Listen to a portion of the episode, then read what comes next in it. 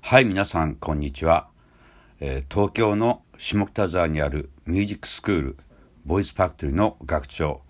えー、劉哲司です。劉哲司の部屋、えー始めたいと思います。えー今日は、えーボイトレではなくてですね、えーまたエピソードということで、えー以前あのお送りしましたグルックス時代のレパートリー、えー1966年から1970年に かけての、えーグルックスというのは、えー僕と、えー長子寛治君と高橋信彦君と、えー僕と3人で、えーやってたフォークロック、えーグループなんですけど、えー前回全部ね本当に言い切れなかったんで今日その追加分としてね皆さんにどんな曲をその当時僕たちが、えーレパートリーといいますかねあのやっていったかっていうことをね、えーお伝えしたいと思います。えー前回に引き続きなんですけどこれは一曲一緒にやったわけではなくてあのグループスとしてその当時あの前回もちょっと話が出ましたけど藤川浩二さんというね修道中学高校の3つぐらい上の先輩の影響で、えーその当時ゴールデンゲートカルテットというね、まあ、黒人のあのコーラスグループがあってその方がすごく傾倒されてて僕も影響されまして。で、えーデュークエーセスっていうのがねあの日本にコーラスグループがあのその当時もうバリバリだったですけど彼らもそのゴールデンゲートカルテットとかにねまあすごく影響されてあと米軍キャンプとかそのそういうちょっとあのコーラスグループとしてはちょっとその当時としてはすごくなんていうんですかねあのオーソドックスよりもちょっとこうあののぶし的な感じのあのグループだったと思うんですけど、えーいろんな意味でねあの今僕のあの、えーまた出てきますと大菅秀樹さんっていうちょっとまた、えーこれもねエピソードとしてあアイドルの頃のデビューしてから出てくるんですけどこのその大菅秀樹さんが今あの実はこの一昨年ですかね解散になりましたがデュークエーセスのトップテーナーをされたんですけど、まあ、いろんなあのデュークエーセスのにつながると言いますかね、えー僕もあの若い頃そのデュークエーセスのねコンサートもその16ぐらいだ3ぐらいだったかなあの広島にね 彼らが来た時に見に行ったこともあるんですけどまあそういう、えーデュークエーセスの含めて、えーゴールデンゲートカルテットっていうねこれも素晴らしいねコーラスグループなんで皆さんよかったらもうきっと音源はあると思いますけど素晴らしいもう肉声なんですけどこんな素晴らしいあのコーラスができるんだろうかっていうぐらいね生々しくてかつすごいんですね。黒人独特のものすごいソロまあ大体ソロが多い多いじゃないですか。でもコーラスをねカルテットでもうすごすごかったですね、まあ、その衝撃も今も、えーよく覚えております。そしてえーっとじゃあグルックスその当時やってた曲をね追加で一つそうだ訂正があってあのピーター・ポーランド・マリーの、えークルエル・ウォーザがついたかな？クルクザ・クルエル・ウォーっていうのかな？それを、えー悲しき戦争とか言ったけどおそらくあの日本タイトル名は悲惨な戦争だったと思うんですね。はい。おそらくそうだと思います、えー訂正ということで。でその当時とにかくグルックスとしてよくやったのはビートルズ以外にですねサイモとガーパンクルはよくやってました。もう一番長くあの回数が多くやったのはあのミセス・ロビンソンっていうねあの卒業というあの映画がダスティン・ホホフマンとね、えーキャサリン・ロスロスですか？キャサリン・ロスか。あのその映画をまあリアルタイムで見にも行きましたけどその中の、えーサントラ版といいますかねえあの映画の中でも流れた曲なんですけどもうミセス・ロビンソンはよくやりましたね。ジョージ君と2人であのポールポール・サイモンとねアート・ガーファンクルのパートを、えーコーラスやってました。あとは、えー有名なとこでは「サウンド・オブ・サイレンス」はねよくやってたしあと「4月になれば彼女は」っていうねあのスリーフィンガーっていうかそういうあのすごく印象的な曲だったな。あとそういうスリーフィンガーではですねボクサーっていう曲もあったですね。はい。まあサイムとカーパンクラは本当によくやったなと思います。えー、あとですね、えー、その当時なんか先輩たちが広島フォークバーの、まあ、先輩たちまあ間もであの名前が出てきましたけど、えー、影山慶吾さんとかあと、あ、村長さんっていうのが伊藤昭夫さんっていう方なんですけどあと、えー、ユニオンジャックスの影山慶吾さんと一緒に相方の方が、えー、宮城幸雄さんっていうねあの白い粉雪っていうすごい超低音のね魅力っていうかあの歌ってらっしゃった、えー、先輩ですけどそういう方とかあともあのすごく6歳ぐらい上の先輩だと思うんですけど、えー、広大附属広島大学に行ってらっしゃった的場さんというね方がもうすごくねまあ拓郎さんと同世代の方ですけどあのその人を筆頭にというかな拓郎さんももちろんあの2フィンガー3フィンガーでやってらあのらしたけですけどその当時みんなもう猫の猫も杓子もですね スリーフィンガーかなそれをよくあのあのやってましたね。フォークソングブームの中で。その中で今でもよく忘れないのはその的場さんもよくやってたけどみんなやってたんですけどね、えー、ボブ・ディランの曲だと思うけど「Don't Think Twice」という曲があったんですけどもう印象的なあのスリーフィンガーのね、えー、双方の曲なんですけど。これもよかったらねあの聞いてみてください。なかなかあのあのその時代をね象徴するようなあのフィンガースリーフィンガープレーだったと思いますね。あとそうだな。ボブ・ディランだったら「風に吹かれて」とかね「Like a Rolling Stone」とかそういう、えー、曲なんかもねよくみんなやってましたね。なぜかでもグルックスはそっちの方には手を出さなかったんですよ。ボブ・ディランの曲に関してはですね。これはまああの、えー、浜田省吾君はもうボブ・ディランにすごい影響されたからその当時。これ全部ねこれをもうあのコピーしてやってやってたと思いますけどね。あとはですねえー、っと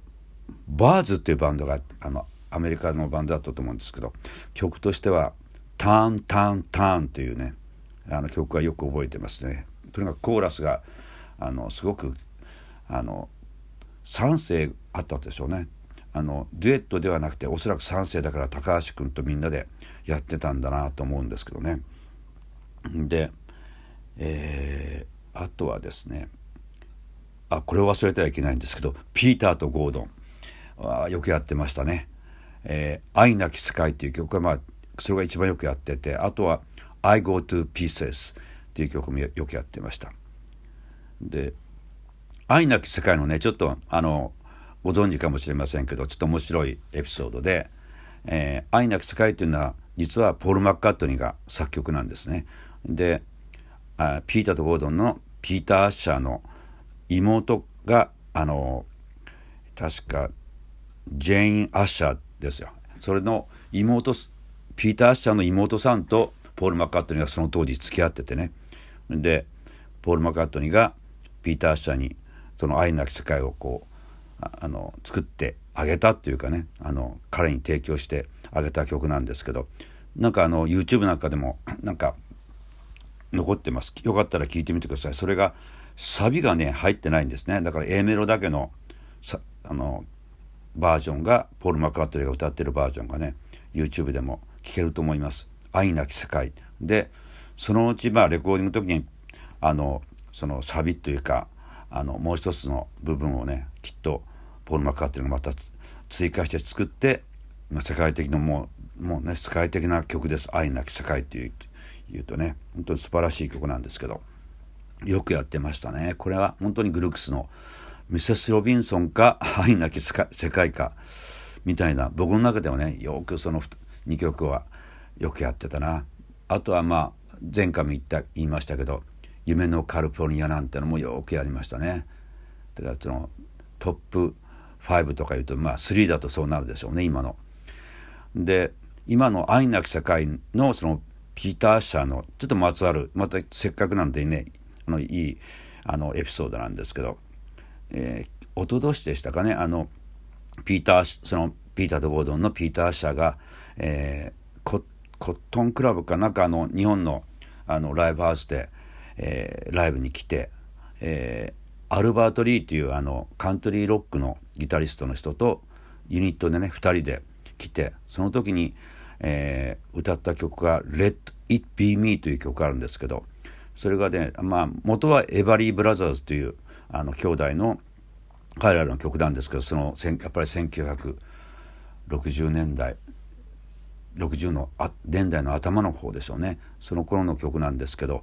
えー、それをカバーしてやってたバージョンがねめちゃくちゃとっても素晴らしいんですよ。あの元のオリジナルバージョンとは全くリズムあテンポも違うしアプローチもアレンジが全然違うんだけどもうすごく僕も気に入って一発で、えー、それをあのなんだ、えー、例の「グッドタイム」というね一緒にユニットやってる表谷誠司君がねその隠し撮りをして持ってきててくれたんですけどもめちゃくちゃいい曲であの今グッドタイムでもやってますけどあのカンフリーザーのツアーではね長司君と僕ともちろん古村君にサックスを担当してもらってその「Let It Be Me」という曲をねやってるんですけどなんだかもう僕の最近の中では大のお気に入りの曲になっております。また今年のあのカンフリューザイのツアーでもね絶対やりたいなと僕はあの希望してるんですけどまあ是非あのライブにあのお越しいただけると、えー、その「Let It Be Me」という曲をね聴いていたいただけるかなと思いますので、えー、よろしくお願いします。あとまあ余談ですけど前回に出てきたねその女性を交えてあのそのママさんでパパスの夢のカラフォルニアとかやったんですけどその時のあの荻佳代子さんという方だったんですけどもうその時だけでねその一時期でみんなそれぞれあの大学で東京にこうみんなあの出て以降は全くもう音信不通というか誰も連絡取り合ってなかったので今どうされてるんでしょうねっていうねあの人は今どこに行ってみたいな。たまにだけどあの昔話長司君と話してると「ああ小木さん今どうしてるかね誰も連絡取りようがないよね」とか言ってね。もし懐かしいからもし会えるもんならねお元気だったらいいなみたいな話をねよくしてるんですけど。もし皆さんの中でこれを聞いてる方で、えー、広島女学院の方だったんですけど僕らよりも一つか二つ下のあの小木佳代子さんっていう方をねご存知だったら 是非私に教えてください。えー、それでですねあとはその グルックスやってる時に僕らの一級下であの修道中学高校の一級下で後にアイドルのギタリストとして参加する青山徹君っていうのが彼はもともとねミュージシャンとしても素晴らしいんだけどその12年前とかはあの柔道部にいたんですよ彼は。でねもうめちゃくちゃもうミュージシャンらしくはなかった最初はだったんですね。なんかこうちょっとこう外股で歩いてなんかこうあの全く本当にこうなんだろうね体育会系の好青年っていう感じだったんですけど でもまあいきなり、えー、最初にあの僕たちにあのグルックスがそうそうですね話しながら思い出してるんですけど、えーと、もう高橋君がもうちょっと受験勉強で辞めた後、えー、高高校3年生のもう秋から冬にかけてだったかなもうだいぶあの高校3年生の頃で受験勉強しなくちゃいけない時だったと思うんだけどその、えー、確か帰郷用だったんですかねあの広島フォーク村の最後のイベント、えー、コンサートにベースでね彼が僕らに参加してくれたんですよ。今でもそれもよく忘れられないですね。まだギターとかベースとか始めたばっかのこと言うんですよ彼が。ほんでギターもだけどベーシストとして僕らのそのあのその当時やってた曲を参加してくれたんだけどまあすごい。まああのある意味でベースなんだけどメロディーベースみたいな感じではあったんですけどまあ才能豊かでねなんだこのこの後輩の彼は青山君すごいやつだなと。僕なんか思いましたね。でそうこうしてるうちにもう12ヶ月後にはギターもなんかどんどん始めていってギターを弾いたらもうねもうほんと半年も経たないうちにもうそこら辺の人よりもめちゃくちゃあの天才的にうまかったのを覚えてますね。彼は。でまあそういうことがあってで青山君とですねあとあそうだ稲川君っていうのがいたんだな。青山君の友達で一級やっぱり下で。その当時あの僕らはあんまり挑戦してなかったんだけど青山君と稲川君の影響であのクロスビー・スティルス・ナッシュ&ヤングのねあの D チューニングっていうのがあってその当時あのギターの弦をちょっと D チューニングにあの変えて開放弦をすごく使ってやるあのプレーなんですけどめちゃくちゃかっこいいんですよこれが。でそれをよくあの「キャリーオン」という曲とかね「青い目のジュディ」という曲とか、えー、よくコピーしてね青山君ともそので稲川君ともちょっとねあのリハーサルか稲川君とは本番でやらなかったけどとともかく青山君とはあの今そういう言ったね「キャリーオン」とか「青い目のジュディ」キャリーオンだったかな特によくやったのはねあのそこであのデデイチューニングのことも僕らもすごく本当に目から鱗っていうかねあすごいなと思ったのをよく覚えてますね。はい、でちょうどその今言った高校3年生の確かですね今から思うとえー、っと1970年ですねに大阪万博があったんですよね。で今度2025年にあるというらしいですね予定としてはまた大阪万博に。なんだかね本当にまあ元気で入れたらですけどあのまさかねあの人生で2回あの行くともあの見れるとも思わなかったし、まあ、東京オリンピックもそうですよね、えー、今年ありますけど、えーえー、きっとお若い方はもう今回が初めてだと思うんですけどまあ、えー、長きにわたって あのあそうですね時間が過ぎたんだなとそういう実感があるんですけどその大阪万博にですね今から思うといまあ、未だに親友としてねみんな付き合ってるっていうのがすごくやっぱりありがたいなと思うんだけどその当時長子寛治君と高橋信彦君とあとねみんなの共通の友達で倉本、えー、あの森行君というと僕と4人でねあの万博に行って確か長子君のお兄さんが京都に京都大学に行ってらっしゃってそこの下宿にきっとそんな一部屋だ狭かったと思うんだけど4人で泊まらせていただいてねで大阪万博に行ったのを覚えておりますけどまあ本当にもう長きにわたってねあのみんなといまだにあの付き合ってるということに感謝ということとでそうですねまあ銚子君とそのあと倉本君っていうのはねあの、まあ、お嬢様がとってもあの有名なあのなんだろうねあのレポーターっていうんですかね「世界不思議発見」とかあの TBS 系ですけど「お買い物ラボ」とかね深夜になんかやってますよね。あの、えー、埴輪さんっていうんですか？あの彼ナイツの人人たちとなんか一緒に夜そういうあの番組をあので出てらっしゃるんですけどとっても可愛らしいお嬢様でね。えー、それのお父様の倉本君なんですけどいまだに倉本君とか長子君とねあの一月半か二月おきぐらいに、えー、いつも会食してるんですけどまあ本当に、えー、感謝の感謝。それを皆さんにもお伝えしたいなという思いで。大体まあ1966年から70年にかけての、えー、お話。きっとまたね何かが漏れてる時はまた追加であの第今回あの第ナンバー2ですけどナンバー3があるかもしれません。はい。えー、ということで今日は1966年から1970年の、えー、グルックス時代のレパートリーパート2をお届けしました。それでは、えー、竜哲の部屋またお会いしましょう。竜哲でした。